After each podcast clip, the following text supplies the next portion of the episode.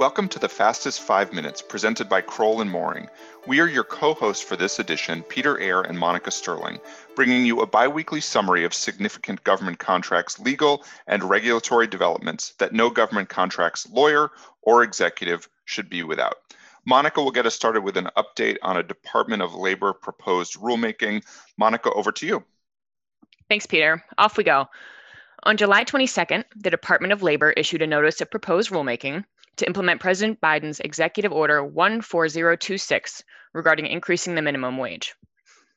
In implementing this, this EO, DOL proposes to increase the minimum wage for certain employees of federal government contractors and subcontractors to $15 per hour. This increased minimum wage applies to workers performing services, quote, on or in connection with a covered federal contract. The increase to $15 per hour takes effect on January 22nd, 2022, with inflation based adjustments each successive year. We want to note that only covered subcontracts of covered prime contracts are subject to the requirements of this proposed rule. The proposed rule also excludes workers who spend less than 20% of their work hours in a work week performing, quote, in connection with covered contracts. As for what the quote in connection with language means, the proposed rule adopts the same guidance for what constitutes work performed in connection with, sick of me yet, a covered contract as the final rule implementing the Obama era minimum wage EO, which is Executive Order 13658 for those of you taking notes. The proposed rule also excludes a fair number of contract vehicles from its minimum wage requirements, such as federal grants, contracts with Indian tribes, procurement contracts excluded from the Davis Bacon Act, service contracts excluded from the Service Contract Act, contracts not performed in the US, and contracts for manufacturing or furnishing materials, supplies, articles, or equipment to the federal government.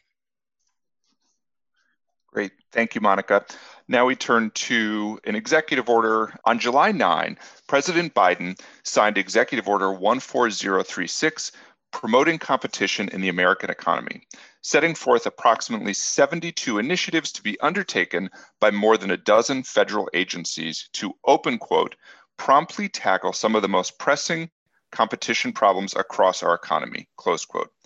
The executive order announces a policy of, of an increased antitrust enforcement by DOJ and the FTC and then there are specific directives that include ordering DoD to conduct a review of the state of competition within the defense industrial base and make recommendations for improving the solicitation process to promote greater competition and encouraging the FTC to exercise its rulemaking authority to ban or limit the use of certain types of non compete clauses in employee agreements. So, a lot to watch here. Right now, it's not a self executing executive order, but we'll want to be watching what a lot of the agencies do in response. Now, back to Monica. Also on July 9, DoD published a final rule to require contractors to report data in the System for Award Management, or what we all know as SAM, on an annual basis when they are awarded a DoD contract or task order that one is valued in excess of 3 million and two falls within a specific set of services, those being logistics management, equipment related, knowledge based, or electronics and communication services. When applicable, contractors will be required to annually report both the total dollar amount invoiced for and the total number of direct labor hours expended on services performed under the contract or task order during the preceding fiscal year. The total number of direct labor hours reported to SAM should be the total of both the contractor hours and its first tier subcontractors hours. Great. Thank you, Monica. And now one final item. On July 8th, DoD published a request for information soliciting the input of interested parties on sustainability initiatives and climate-related disclosures.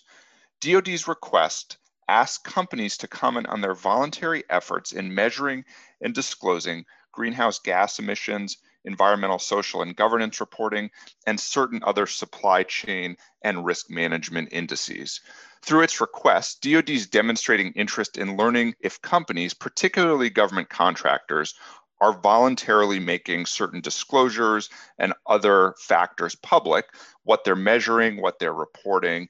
There is some speculation within industry that this may be a prelude to a more formalized and perhaps mandatory reporting regime for contractors. So lots of interesting developments. We will close out for this edition. This has been the fastest five minutes. Brought to you by Crowell and Moring. See you again in two weeks. If you have questions about these items, I can be reached at 202 624 2807, and Monica can be reached at 202 624 2549. Thanks for joining. The Fastest Five Minutes podcast is brought to you by Crowell and Moring LLP. Subscribe on Apple Podcasts. And if you enjoy our show, please leave us a review. You can find more information at crowell.com slash govconpodcast.